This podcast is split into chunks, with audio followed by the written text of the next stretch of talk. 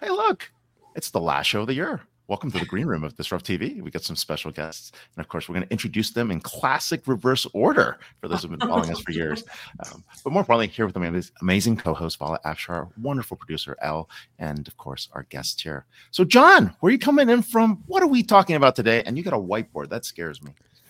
I'm in the Bat Cave in Western Massachusetts. Uh, we're going to talk, uh, try to get beyond A I fatigue and have a good conversation about the good news and bad news about enterprise A I. And if you want to talk about non-A I stuff, I'm ready for that too. All right. Sounds great. Wendy, where are you coming in from?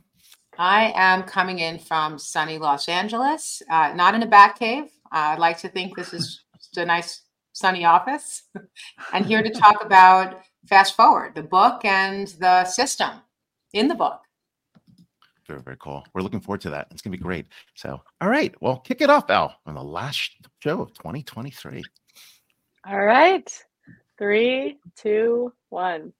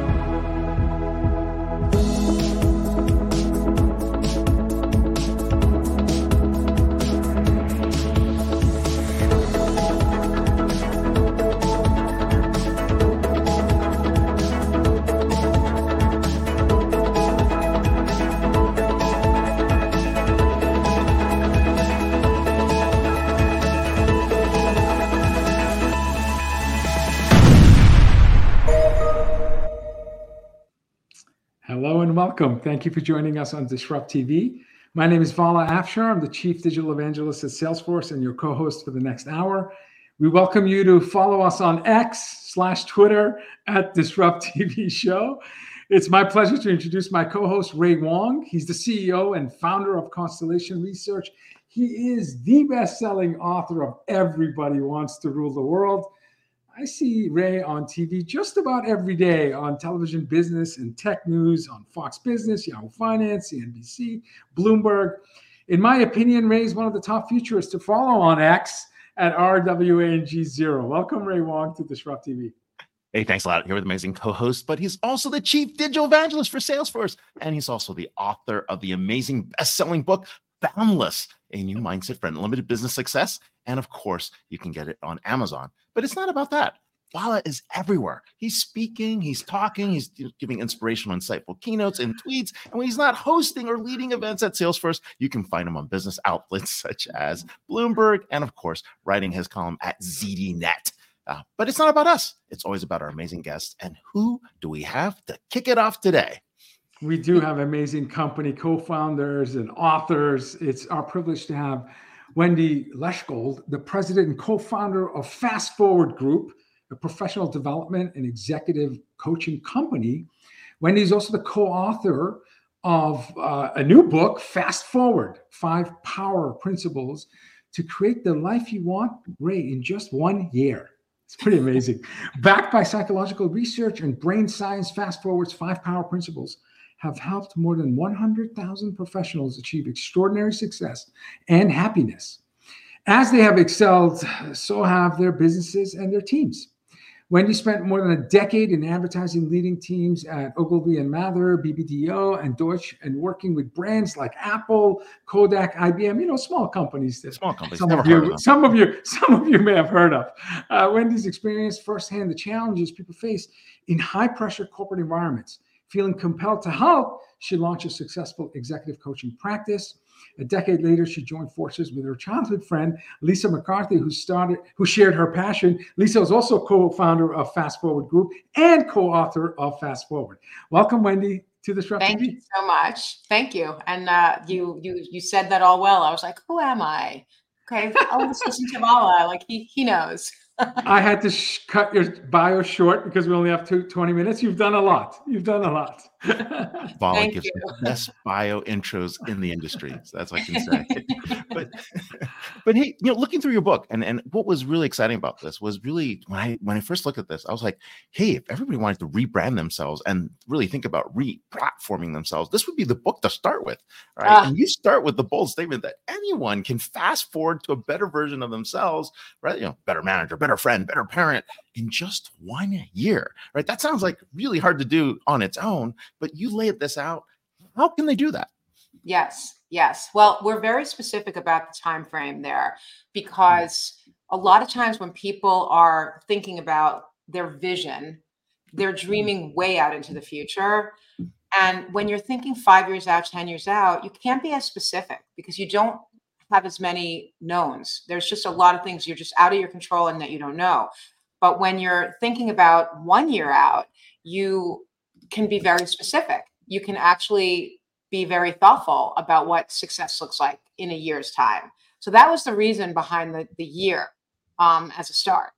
And, and, and people have told us through the years that they, while they feel uncomfortable writing bold outcomes, they always, at the end of the year, achieved way more than they thought they would. Way more. People are always shocked at how much more they accomplished than than they could have. So just that, just a short thing on the, like, why a year. The more specific you can be, the more likely it, that you can make it happen. And a year seems like the sweet spot in specificity. I, that that's wonderful. I mean, uh, you know, all of us are anxious about happiness and fulfillment, sense of belonging, achievement. So to be able to have it time bound and have it such that it can motivate you because it's near term. It's not a five, ten, fifteen. I met an executive yesterday and she was talking to me about her fifteen year plan. And in my mind, in my mind, in my mind, I reversed back fifteen years where I was. And I'm like, I, there's no way fifteen years ago I could have even remotely guessed where I am today. But anyway, I, I love the I love the forward looking uh, vision of hers. You, you talk about power principles. Please uh, share with our audience. What are our yeah. power principles? Yeah. And, and one thing I want to just go back to on the on the on the, you know, creating the life you want in just one year. The when we first started, we, you know, we, before we wrote the book, we were doing our, our work with organizations, and our very first client, and this is going back eleven years ago, was Facebook. And at the time, you know, Facebook was, you know, this was early days, right? It was early days. And when we, they hired us to come in and work with a lot of their managers and leaders. And they, you know, said, we said, okay, we're going to, everyone's going to write a bold vision. Everyone's going to stand a year out and imagine what success looks like in the year ahead. And they came back to us and they said, we can't go a year out. We're a quarterly company. There's no way we can't have people dreaming out a year. And we said, yes, you can. And that's how this works. We're not going to have people writing a vision for the quarter. They're going to write their vision for the year. And they did. And, and, you know, just like the difference that made in terms of how people were thinking hmm. and then how they were then behaving was really, was nothing short of exceptional. They, you know, kind of became our first case study. Um, okay, then you asked a question about these power principles and what does that mean? And um, the, the, there's five of them that we cover in the book, and they kind of span from declaring a bold vision to kind of creating a plan to make your vision happen, to kind of getting your sort of access over your mindset, controlling what you can. And then the last two principles are in the area of communication. We call them power principles really at at at, a, at the heart, because we have so much more power than we think we do over certain things. Oftentimes we just kind of throw up our hands and feel like we just don't have any power. No. And so the, the first step is really looking at, well, where do I, where, where do I actually have a sense of ownership and control over things in my own life? And, um, and then, you know, kind of acknowledging where you don't. But I think when people are really taking advantage of where they, they do have the power, it's it's it's life-changing. And so that's where the word came from. And um, each of the power principles kind of build on each other, with the very first one being, you know, defining what extraordinary success could look like for you in your whole life, and then working backwards to make it happen. The other principles all are in support of your bold vision. The bold vision is the roadmap. right? So that's always the first step. And, you know, as coaching people through the years, so many have said to me, I, I just am not sure. I don't know what I want. I'm not sure what success looks like. And the first step is trying to get clarity on that, trying to get, because if you have clarity and you kind of know what's important to you, you can dream in color on what it what it could look like. And then you could actually start to take the steps to make it happen. So we kind of unpack that in the book and help people to get that clarity and help them think a little bigger, because sometimes people play it small. No, you can definitely play bigger. And, and what I like about the book is you, it's about self-determination. It's about re, re, re-looking at agency. It's really yeah. about taking the things within your control and actually know, optimizing. I mean, there's a lot of things that can definitely come out of your control, and, and you know that, but at least you did the things that you could do, right? Yeah. So when you say throw your hat over the wall to get a big, bold vision, yeah. what do you mean by this? Like, yeah. are we not dreaming big enough? And and yeah. do we want to shatter our own dreams? Like, yeah. you know, Val and I no, have I... dreams of being, you know, like on T V, you know, podcast. I'm like, I don't know. Yeah. Like, we, got this, we should be, you know, we were like, you know, have a daily yeah. show, like, you know, yeah. pops up once a week. I mean, no, I'm really glad you're asking about this phrase, throw your hat over the wall, because sometimes when I just share where it comes from, it helps people understand how they could do it. And um, the expression throw your hat over the wall, where we heard about it, I don't know if this person was the first person to talk about it, um, is by uh, an Irish writer named Frank O'Connor. And Frank O'Connor wrote in his autobiography, he wrote about when he was a young boy, how he and his friends would go on these long walks after school. And when they would, you know, they would walk through the countryside, and when they would come upon a tall wall that they didn't know how they were going to get over, they would take their hats off their head and toss their hats over the wall. So they would have to go figure out how to get their hats, right? Because they could not show up for school without their hats. So it was a forcing function. When you say, like, I'm going to throw my hat over the walls, you have no choice but to go get it. And what's key about this phrase is that oftentimes when you think about setting goals in your own life, you want to, most people, most of us, and this is how we're wired as human beings, we want to set goals that we already know how to accomplish. Yeah. Right? Because it feels more safe. Yep. It feels more comfortable. What doesn't feel comfortable is saying that you're going to do something without having a clear path to making it happen. And yet that is precisely what we recommend people do. Maybe not every single goal, but many of them. It's like, where in your life could you throw your hat over the wall for something that's so meaningful to you, so important to you, even if you don't have the answer of exactly how you're going to do it? You might know part of how you're going to do it, and then you have to figure the rest out. But people's actions are correlated to the future they see as possible. So if they think something's possible in the future, they will confidently and with great intention take action to make it happen. And you mentioned, you know, start a podcast and, you know, think about things in your life that you've, where you've taken a big swing for something and you maybe were not one hundred percent sure how. I mean, we've all done this, you know, everybody listening to this right now, you think about, like, where have you done this in your life in the past? You told somebody you were going to do something, you didn't know how. But then after you told them and committed yourself, then you figured it out. And that is what it is to throw your hat over the wall. That was a great book, An Only Child. I think that's what it was, right? So yeah. the, the, the goal was to get the hat back. You're going to put the hat out there, but you're going to get that's, it back. Right. Good reference there. That is exactly right. Now I remember right. this. Now I remember yeah. this. So. Got to go get the hat. It's, you know, it's it, when you reflect, like when I reflect about the decisions I made five to ten years ago is why I'm here right now. Mm. You know, ten years ago, you know, being active, writing, blogging, social media, and then, you know, five five years plus uh, starting a podcast. So I, I'm I'm trying to think, what are the decisions I'm making right now that's going to decide where I'm going to be five to ten years yeah. from now? Yeah. But I, I don't I don't have that clarity because I don't, you know, again, I'm reflecting. I'm, it's Monday morning quarterbacking. I'm looking at, in the past, yeah. and I know exactly the inflection points where I've decided to do something. And, you know, I wouldn't be hired as an evangelist, first evangelist at Salesforce, yeah. if it wasn't for the writing, podcasting, being a columnist, uh, speaking publicly. Yeah. But I'm an introvert, uh, and I and I fight with imposter syndrome. So I spent first twenty-five years of my career doing none of that. Yeah. Zero, z- zero digital footprint, zero speaking, yeah. writing. So so anyway, I just I, it's you know, so no, but what you're sa- what you're saying actually is um, is really important, because what you're saying is, I'm looking back and I'm seeing these times when I've been very intentional about going for something. What, you know, even your, your, what you just shared, you know, being an introvert, you had to do things that you weren't automatically going to do. You had to take steps and actions that were Absolutely. Maybe not in your comfort zone, you know, and you had to do them anyway, right? Yeah. And so, uh, and, and I was, I was avoiding, I mean, I was deliberately avoiding yeah. uh, anything that would yeah. be taxing and difficult. And again, yeah.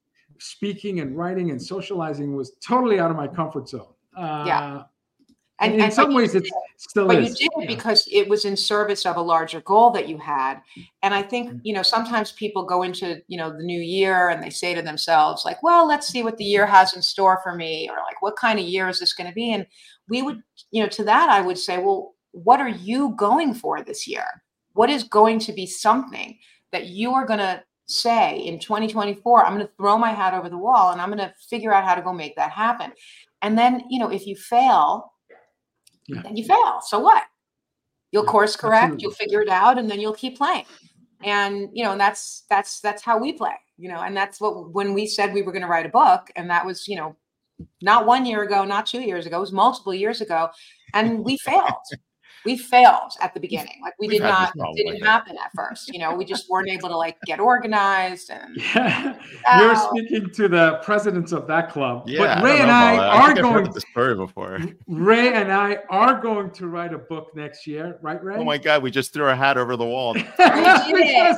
Oh, my oh God. Listen, after twelve, we've interviewed twelve hundred extraordinary people like yourself.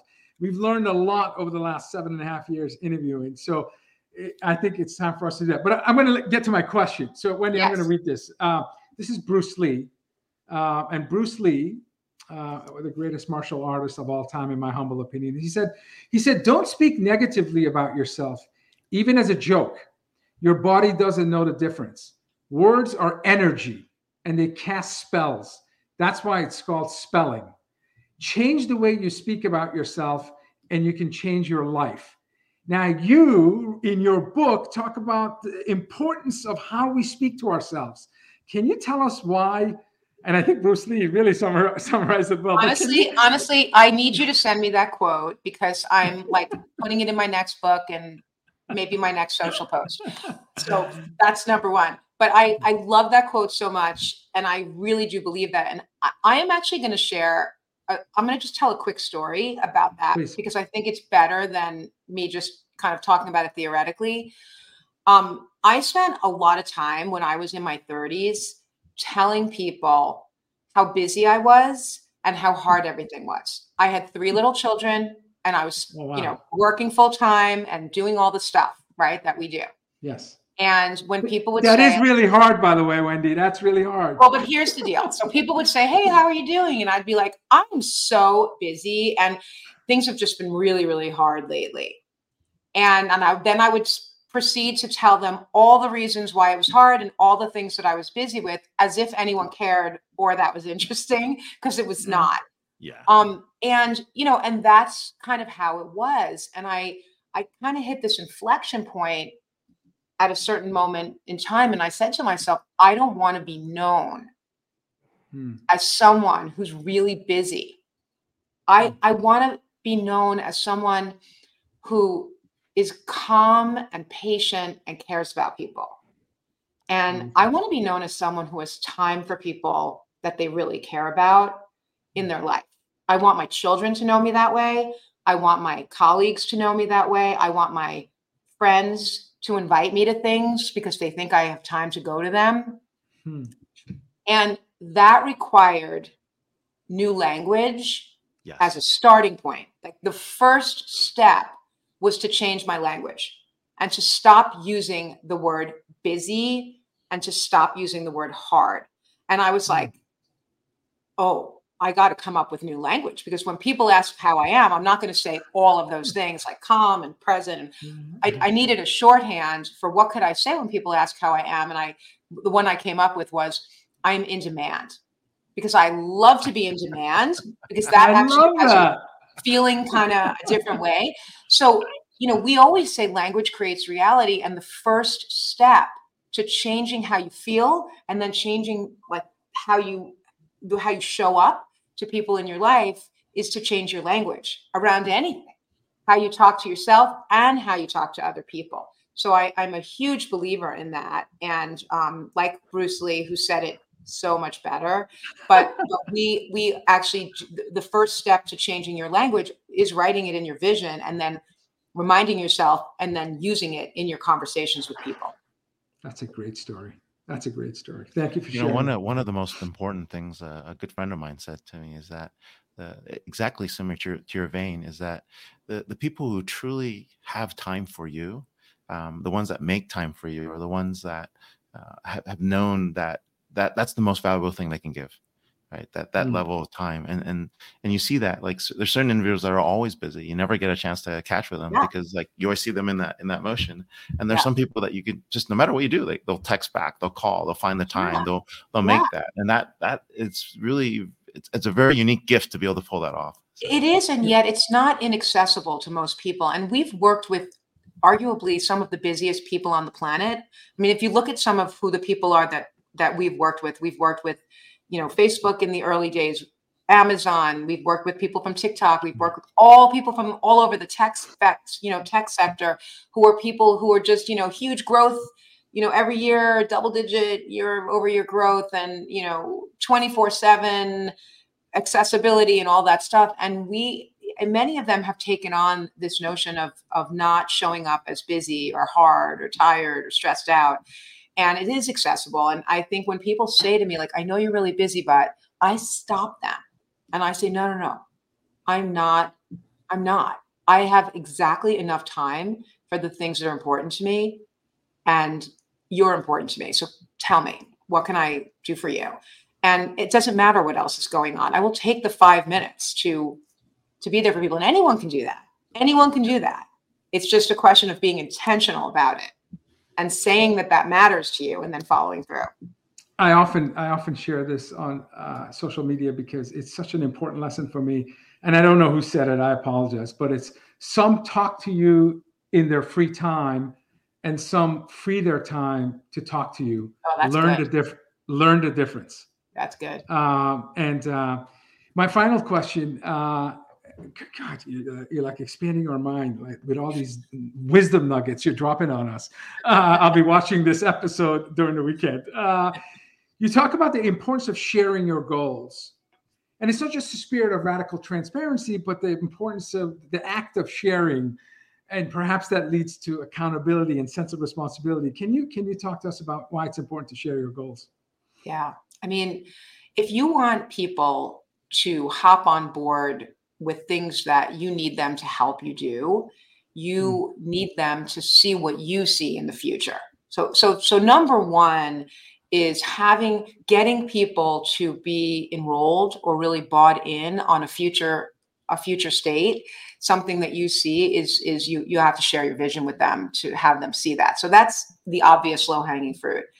The other thing, and this is really, if you're, um, when you share what's important to you with other people, there's a certain vulnerability in doing that that I think yeah. is um, essential to driving connection and having people feel you're accessible to them, especially when leaders share with their teams, because it's vulnerable to, to do that. You also can ask for a shared accountability. So let's say you say, and we, one of the, the first question in our vision exercise is, what are you known for a year from today? And we ask people to think about that as, well, what would you love to be known for? That's maybe not how you're showing up today. You know, so for me, one of the things I'm working on all the time is being known as someone who's patient, because that is not my natural state. I have to work at that. But I, sh- I put that in my vision. I share it with my team and I tell them, if I am not showing up this way, you have permission to let me know. Oh, wow. And that is something that I think takes courage to be able to tell people to do, especially in, and in those moments, it could be annoying when they tell you, but you have to then do the work. But that's the other benefit of sharing with people, is they can hold you accountable. They can help you, they can hold you accountable, and they will feel more connected to you. That's a great point. A lot of people talk, no action. And this is a great way to get that reinforcing function in play. So. Yeah, yeah. This has been fascinating, amazing, perfect timing before the new year. We're here with Wendy Leshgold, co-founder of the Fast Forward Group and author of the book Fast Forward: Five Power Principles to Create the Life You Want in Just One Year. So thanks, definitely Ray. Catch it. And, Thank uh, you, Wendy. Yeah, Thank thanks you for being here. And catch the book on Amazon, which was released, I think, September this year. So yes. Thank you so much. Thank you, guys. Cheers. I, I love to hit that fast forward button. If one exists for life and work and career and thinking, um, I just got to tell you, this next guest is in high demand. Hot, hot, hot. he, is, he is in very high demand. We're always fortunate to have him. And I'm going to read his bio, even though it makes him uncomfortable. And I just don't think the bio does him justice. So he needs to uh, talk to his C M O and, and update, because he's he's more extraordinary than what I'm about to read. John Reed is the co-founder of Diginomica, a member of Enterprise Irregulars, and a purveyor of multimedia content. John has been building enterprise communities for almost thirty years. He must have started, it's, it's exactly twenty-seven years, but I rounded up, and is quickly earning a reputation for outspoken views, uh, and his research speaks to that, on pros and cons of generative A I and enterprise. So lots of his writings speak to, you know, the hype, the fact, and the fiction on, on A I. John's core areas include problems of customer experience, pursuit of A I analytics return on investment, which we're going to talk about, uh, work future, skills development, and, uh, and, and the realities of transformation. John only shares what he believes to be true, which is pretty amazing. Follow John on X at John E R P, J O N E R P. Welcome, John, first ballot Hall of Fame inductee to Disrupt T V. Cool, man. I got to get my C M O on that, man. Right you got, now. Your, your bio doesn't do you justice. I'm just going to let oh, you know, in, in, in the spirit of transparency, I'm just going to say it. But okay, sorry. Thanks. I don't mean to be dunking on you. No, your, I appreciate be, it. I appreciate it. This may it, be but... the first time in in twelve hundred guest interviews where I'm actually dunking on a bio, because you're bigger than the bio. Maybe oh. that's part of your humility. That's part of your humility. You are. Know. You like I remember meeting you, yeah, like almost twenty some years ago. Yeah. It's uh what a ride. You're, you're a you're legend. A legend. You're a legend uh, in the space and enterprise software. And we're, what we're lucky to have you here. It has been, huh?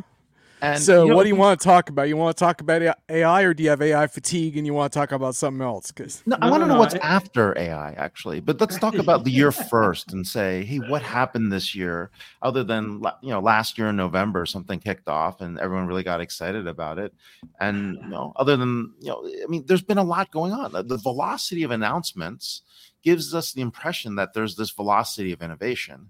I mean, what do you think? I mean, is it is it real? Is it really happening? Are people really seeing those gains? I mean, is this this is not going to be the N F T of of last of two years ago, right? Like no one's doing N F T P O Cs, right? And then nothing showed up of it. Like, where do you see this?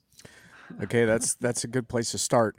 And, you know, I always prepare new content for you, so I have um I have a whole series of uh, bad news, good news, because every kind of thing I came up with had sort of a it's like dual edge, so I give you both edges. But, but, but essentially, essentially, what what happened this year that I think we have to respect is that you have to respect adoption. And I'm going to argue that generative A I in its current form is is evolutionary in an enterprise context, not revolutionary, and that's a really, really important distinction. Yep. But I do think there's a cultural revolution around these technologies that we have to respect, and. And the fact that you, you read these surveys, right? What is it like? More than fifty percent of, of enterprise workers are using using these tools in some form. You could never say that about N F Ts or other stuff, right? And so the, the point is that that puts a tremendous amount of pressure on enterprise leaders to say, to what what is going on with this technology? C E Os are asking their C X Os, what is our play here?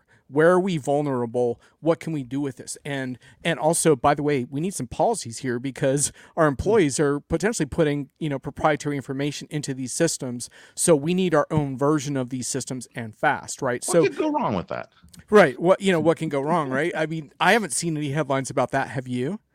Um, but but if, if there's one thing I would really want to say, it's that we we saw so many vendor announcements this year, and the reason for that is that as a vendor in a especially in a publicly traded company, if you didn't say you were doing stuff around this, you were going to take a big stock hit, right? And you had to say you had a plan. But the problem with that was that we got way ahead of ourselves again, and it became very difficult for people like you and me and Vala, but also for customers to figure out what's real and what's not, right? Because announcements will be made, but then you would dig and you'd be like, well, actually, this is actually an alpha, or this is going to come next year sometime. Or so I, I call it like the, the mass scramble mode, where you get the announcement and now you're scurrying around to try to figure out what the hell just happened. Mm-hmm. And um, so so there's kind of a good news, bad news going on here with enterprise A I. And, you know, the the the the good news, I think, is that you can take the drama of OpenAI and you can kind of set it aside a little bit and say a lot of the problems with consumer scale A I, the ethical problems, the the the the B S results, can be modif- modified and mitigated in an enterprise context. So if enterprises do their job right, they can be much more responsible and live up to the promise of responsible A I. So that's kind of the good news. The the, the bad news to there is that we're just not there yet. And, you know, like, so I I just published my first live enterprise scale use case on, on generative A I last week. The first customer I've ever been able to talk to and ask, how is this working for you? Did you get hallucinations? How did you deal with it? Yep, you know, yep. all of that stuff. And and that's a process we're going to go through. And that I think that's going to set up two thousand twenty-four to be a very interesting year, because we're going to find out exactly what this is made of. But the answer to your question is that, yeah, it's it's real, but it has to be subject to the same discipline as any other technology. Are we going to make money? Are we going to save yeah. cost? Is it going to help improve experience, right? All those questions. Right. As part as part of your balanced approach of good news, bad news, uh, you know, your recent posts speak to A I success and return on investment is not preordained. And there's a difference between flawed and successful approach. And what is the difference? And you say, well, that's what next year is going to be about, is trying to understand, you know, uh, our, our big jobs to, to, to, to, to again, successfully measure, measure uh, R O I and benefits. You also... Um, You also talked about, you know, A I projects start off as as data projects. So A I and data platform readiness is is key theme that you continuously hear about. You referenced Ministry of Defense in one of your posts saying it's about getting the I T basics and the data right. It's about focusing on what the minimum viable product is in order to move forward. So there's a balanced, cautious methodology. And then, of course, you wrote this big long-form article about hallucinations, uh, and, and you're right, this is critical for new generative A I to scale in the enterprise. But I think what drew you into that discussion with the customer was their claim that they had a process where there was zero hallucinations, I think. Right, so yes. Talk, yes. Talk, talk to us yeah. about that. Well, that was fascinating, right? Because I get I get all kinds of claims from vendors, oh, our A I doesn't hallucinate. And personally, I find that offensive. And and and and one of one of the things about this that I think is really important is that, and I have some action items for everyone at the end of this call, so remind me to kind of tie this all together at the end. But right. one, one of the action items has to do with the fact that we all have to become more technical to understand A I better. And, and and to kind of not take everything at face value. And it's it's never been more important for business leaders to to dig into technology a little bit so they can understand some of these claims, right? So in my inbox, I'm constantly getting these, we don't hallucinate things.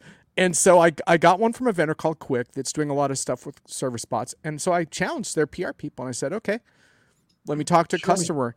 Let me talk to a customer. I'm going to ask them directly about this. And, uh, and and it was a deal breaker for you, right? Like you wouldn't oh, yeah. you wouldn't you wouldn't yeah. talk to them unless they gave you access no. to their customer. Yeah. yeah, and I and I and I insisted that they not join the call. It had to be a one-on-one with the customer. They had to step out of the way and let me ask those questions. And um, you know, I want to tie this back to C C E a little bit, because that's when the last time that you you and I and yeah, all, yeah. we all hung out. And and I think what was fascinating about C C E. Uh, you picked a great year to invite people like me to help moderate and and like basically involve the audience more. And what we found, which was really fascinating, was, awesome. was that there there's a real urgency to these discussions, right? And the urgency is not just existential risk and stuff like this. It's how is this going to affect me and my projects? And what was so fascinating was we kept trying to have this A I conversation and a data governance conversation kept breaking out. and and and so what we came back to this topic, which is you have to this. A I is provoking an important and overlooked data conversation, right?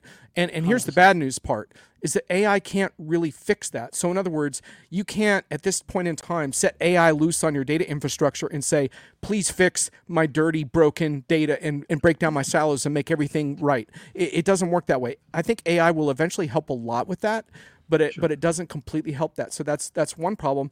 The but but the good news is, and what what my use case demonstrated that I did, is that you don't have to clean your entire enterprise to have a successful A I project. What you have to do is pick something where you know you have quality data and start there, which is exactly what this particular company, which uh, Loop, which is an insurance company, did. And the I asked them about the accuracy of their results, and, and I really pressed them on this point. And and the reason that they had such accurate results was because they all the results are based only on their customer help documentation, which happened to be in very, very good shape prior to the A I project.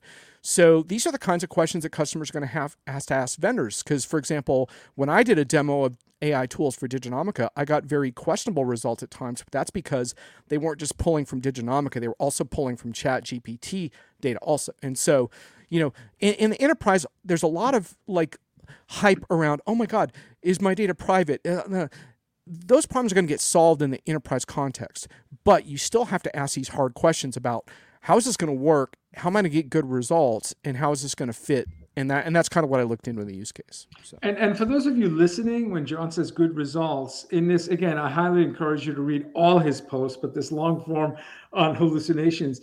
The client uh, claims customer self-service rates increased by three X to more than fifty percent of their automated resolutions, seventy-five percent positive customer satisfaction ratings for the A I assistant, seventy-five is really good, and fifty-five percent decrease in email tickets. So efficiency and effectiveness was achieved by starting with trusted data, you know, very specific use, not boil the ocean. Uh, and uh, so this surgical approach of using generative A I seem to have had pretty decent return.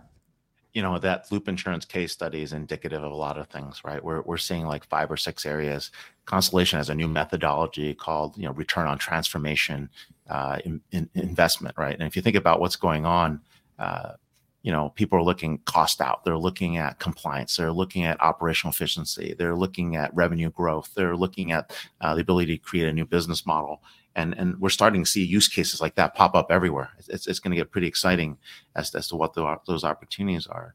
Um, but but the thing, don't you worry about this, John, that people might not have enough data to get to a level of precision that their stakeholders are going to trust? Like, why don't you, you just spent ten million dollars on an A I project and you realize that you're never going to get more than eighty-two percent accurate.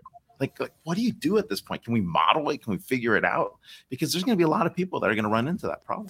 Well, it's a really good question. And this is one of the interesting things about the enterprise in the next year is there's there's so much work being done on industry-specific large language models to try to make it possible to to is essentially enhance your customer specific data with other more controlled but still rich, deep industry data.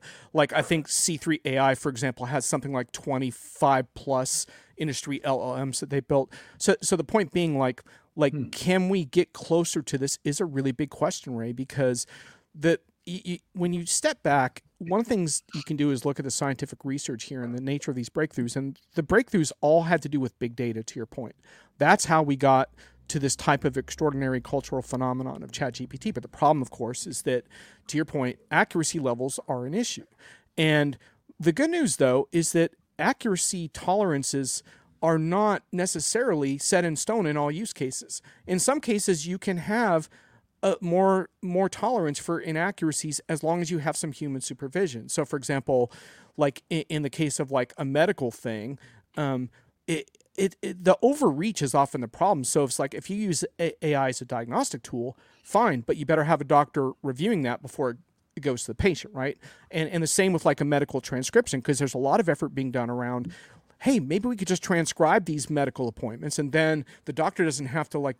Who are totally overworked have to do this busy work, but they are going to have to be very, very smart about reviewing those conversations, right? Because those small inaccuracies in that context can be pretty important, right? You, you don't want someone to say, well, you know, um, you know, John complained about uh, stomach pain, but it turned out it was back pain, and that back pain was linked to some other condition that I was having. So, like the, these little things are, are really, really important. So, to your point, but I think the good news about accuracy is that to some extent, accuracy can be a little overrated for some use cases. But again, that's why I say it's not a revolutionary technology, because you can't take humans out of the loop. And when you get down to R O I, the two problems you have with enterprise A I are human in the loop, which which by definition, you know, keeps some costs in play.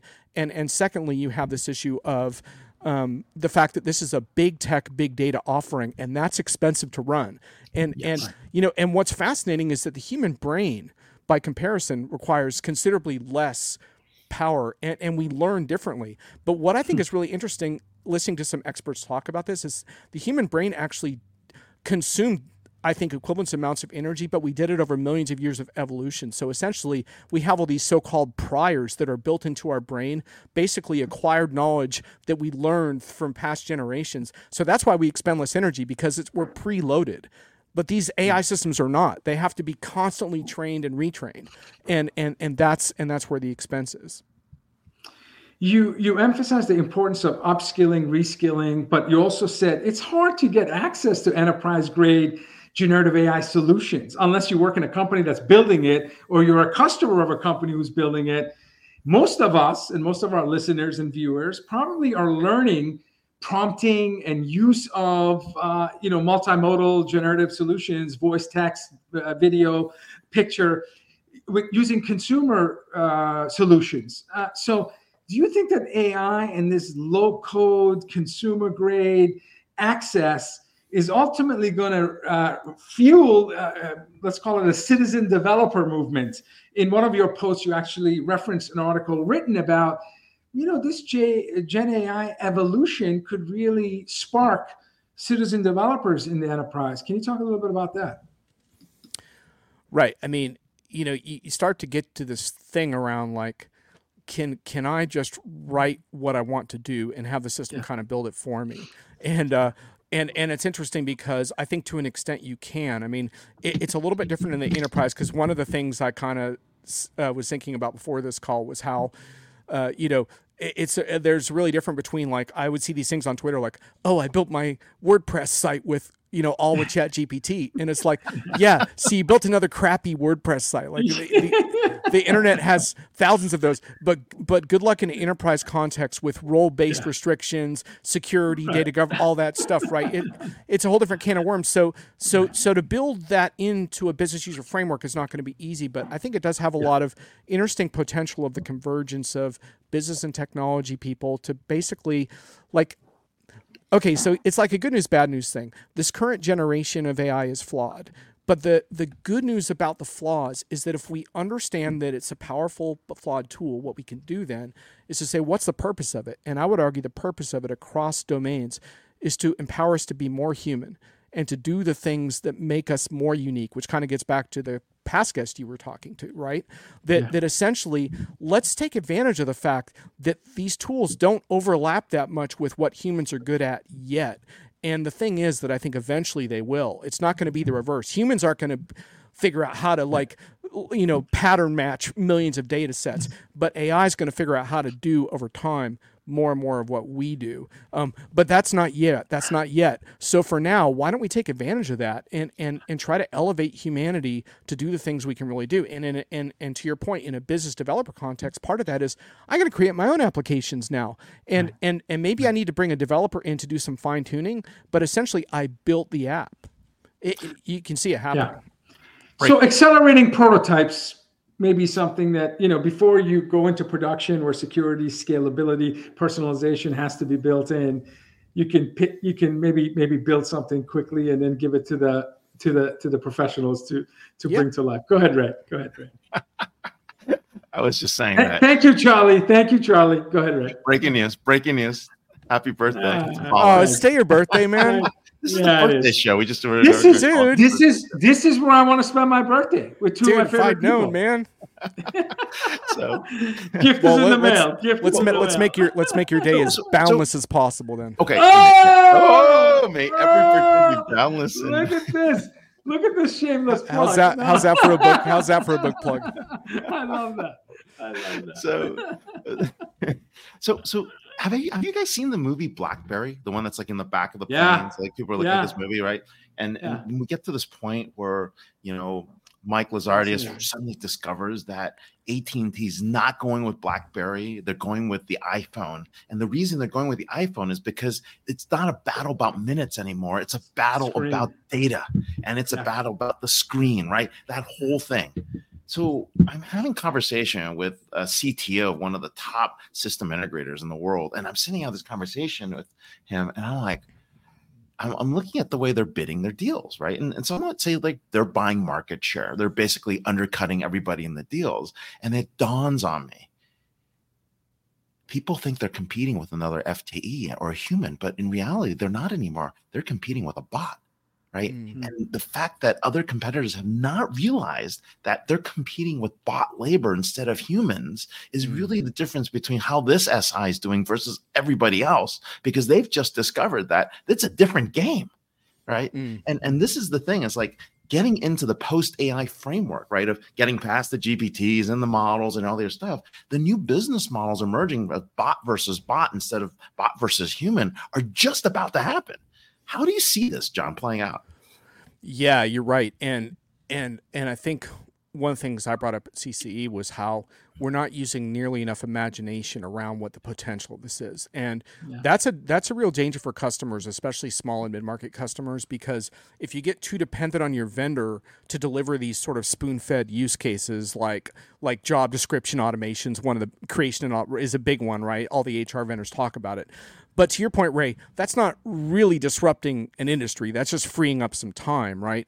The the real question becomes, like, can if I can use bots to change my business model the way you're describing, that's accomplishing two things, right? Because now I'm competing for bids in a different way, but I'm also freeing up the human talent to do something different also. Totally. And what totally. we do with that different time is going to be fascinating, and I'm going to be really curious to see if a new generation of winners and losers emerge based on that. I mean, like at C C E, you could check Diginomica, but I did another interview with Ingram Micro, and one of the interesting things about Ingram Micro is they essentially built their own platform, to your point. They made, they have their own internal data scientists, and they did it all internally, and they created a platform for their own innovation, right, which directly impacts their customers. But that's a big step for a customer to take, right? And, yeah. and so this is a really tricky thing uh, to do this on on your own. But to your point, are we going to see some advantages here when people start thinking through, wow, like instead of just having an A I write job descriptions, I could actually set an A I out to go out and interview my my applicants, and how's that going to work? Or just do yeah. something totally totally differently than anyone else, you know? You know that this is yeah this is a this is how a fifty-two billion dollar revenue company like Ingram can get to one hundred billion. In other words, it creates products and services powered by bots that free up their talented employees, and there's, I think, one hundred thousand of them, uh, to do more interesting work. It was a co- co-owner of the Warriors uh, who said, you know, when the refrigerator came out, many people thought it's going to be the biggest company, biggest brand in the world. We're going to be refrigerator makers. But it ended up being Coca-Cola. So that cold drink using a refrigerator was the most yeah. revered brand, biggest company on earth. So we keep talking about this asymmetric discussion around L L M makers and, and studio and prompt makers and this, that, and the other. But perhaps the biggest company in a decade from now will be the one who has the use case for yep. using the refrigerator. Uh, yep. Anyway, I found so, that to be so every, every one of the things that I'm a big believer believer in is is sort of the the satirical take on the enterprise. And so every year I do these unpredictions with Brian Summer.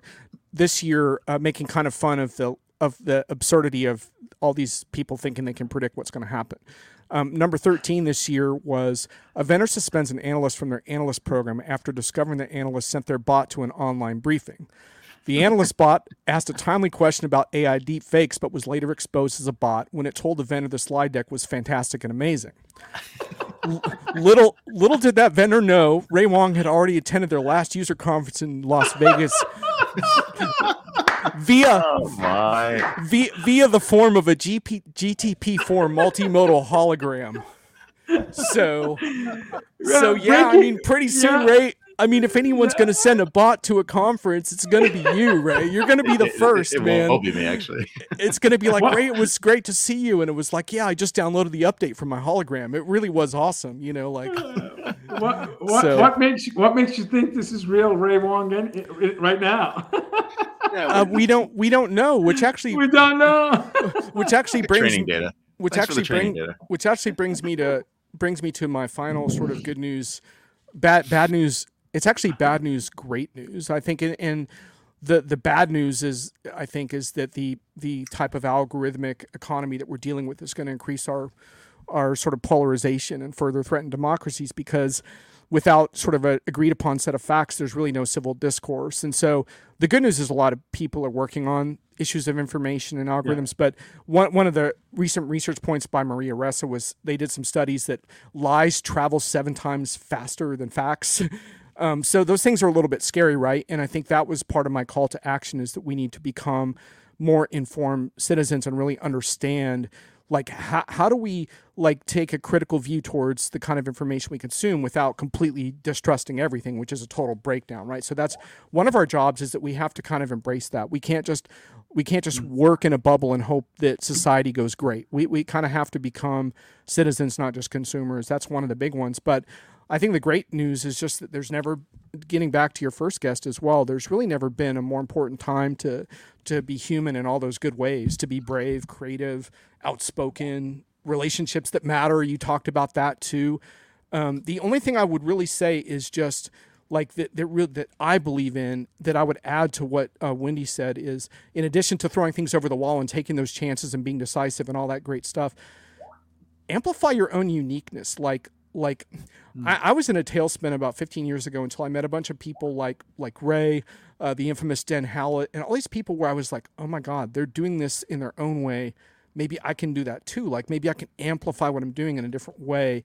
And I think, like, that's the lasting success I think we're after. And in, in a bot world, there's still a need for that. Like, in, in fact, it grows stronger. And the only thing I would say is that we also need to form alliances to amplify and help each other, because the one big problem with the algorithm economy is that it's very cruel. It sometimes reminds you of a high school cafeteria. It's like, why did, now you guys aren't quite as relevant to that because you're kind of made men in the social world. Like, when Vala puts something out there, like, hundreds of people like it, and Ray, you're the same. But a lot of people don't have that. And, and getting to that point can be discouraging when you see, wow, I don't, I have just such a shred of a voice, and then there's this Instagram influencer posting trash and they're getting all this attention. So I think we need to do a really good job of amplifying the things we care about to make sure that they don't get lost, because this is not a meritocracy. When lies travel faster than truth, that tells you there's something wrong with the business model.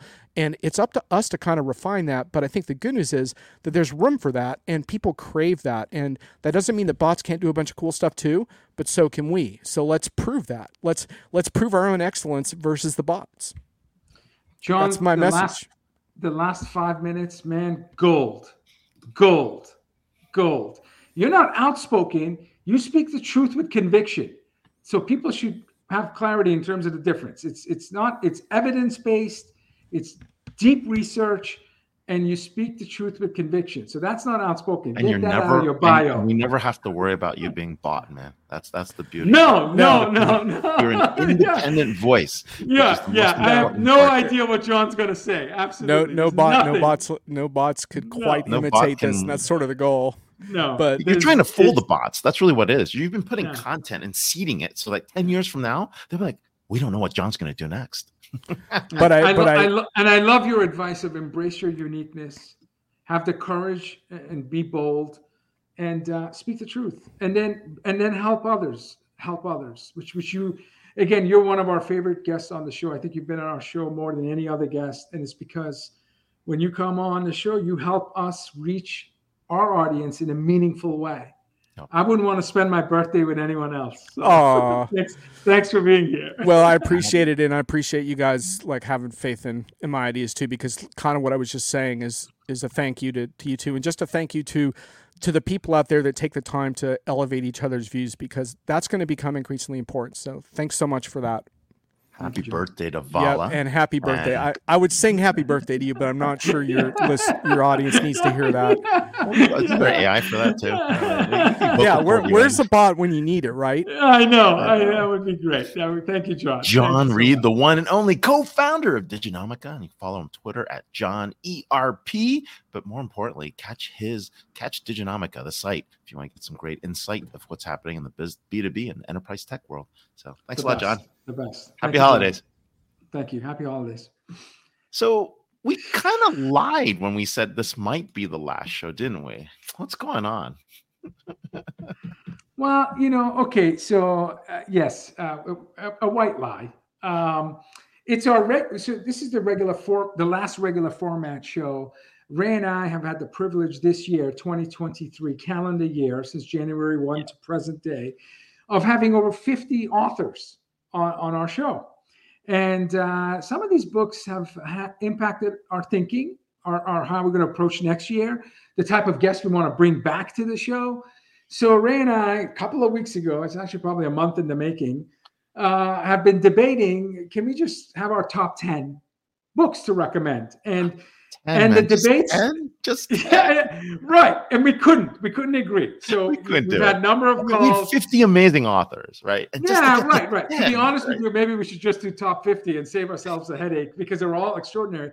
But we thought, you know, let's let's just be honest about the books and and the segments and how you know we felt about the summaries of the books. In addition to the books, we had guests uh, uh, uh, come in and weigh in. Some of the folks we were kind enough who are ferocious readers, who actually watch all our shows, read all the books that come on our show. So we have some outside input. Obviously, we have the best producer on earth. So uh, certainly Elle uh, has been trying to be the tiebreaker.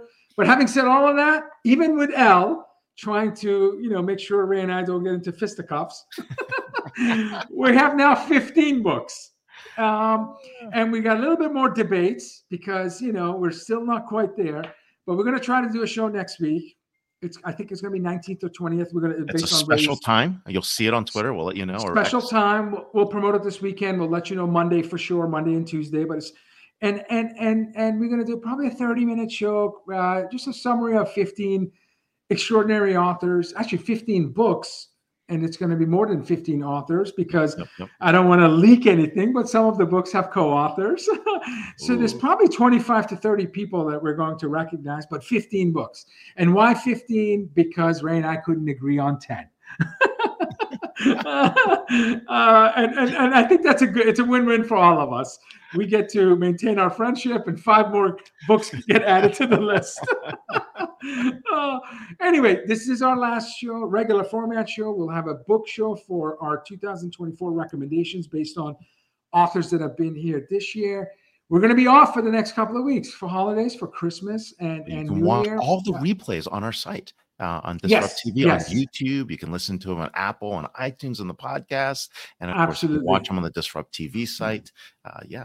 But but more Absolutely. importantly, we are booked till March twenty-second for next year. I don't know if you know yeah. that, Vala. We are yeah, booked. Yeah. And so, yeah. so if you've got ideas or guests, please let us know, too. Uh, we are definitely yeah. taking all your suggestions uh, for the year as well. So it is all so right. hard. It is. This is like a delicious paradox. We love the fact that there's so much interest that we can book three and a half months ahead, but we know during that three and a half months we're going to have extraordinary people who are willing to come on our show and speak with us, and uh you know we'll have to figure something out.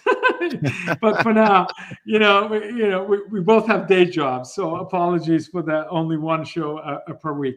We will get together on January fifth, and we're going to start the year strong.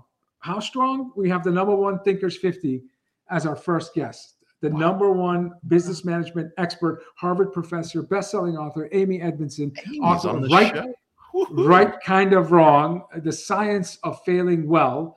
And again, she's uh, the two, last two Thinkers fifty, she's been top no, number one thinker. We have Matt Abrams, author of Think Faster, Talk Smarter, How to Speak Success- Successfully When You... when you're put on the spot. So we're going to limit it to two guests because, again, Amy and Matt are extraordinary, just like all our guests. And uh, and then hopefully we'll talk to you next week when we reveal our top fifteen best books to consider reading next year. Uh, maybe next year, Ray and I can agree on ten. If it's Friday, it's Disrupt T V. Happy holidays. Happy New Year to you all. We are grateful for you. We don't Thank spend so our much. Friday afternoons here if it wasn't for you tuning in and inspiring us to do so. Thank you so much. We'll talk to you in two weeks. Bye, it's everyone. Friday. It's Disrupt T V. See ya.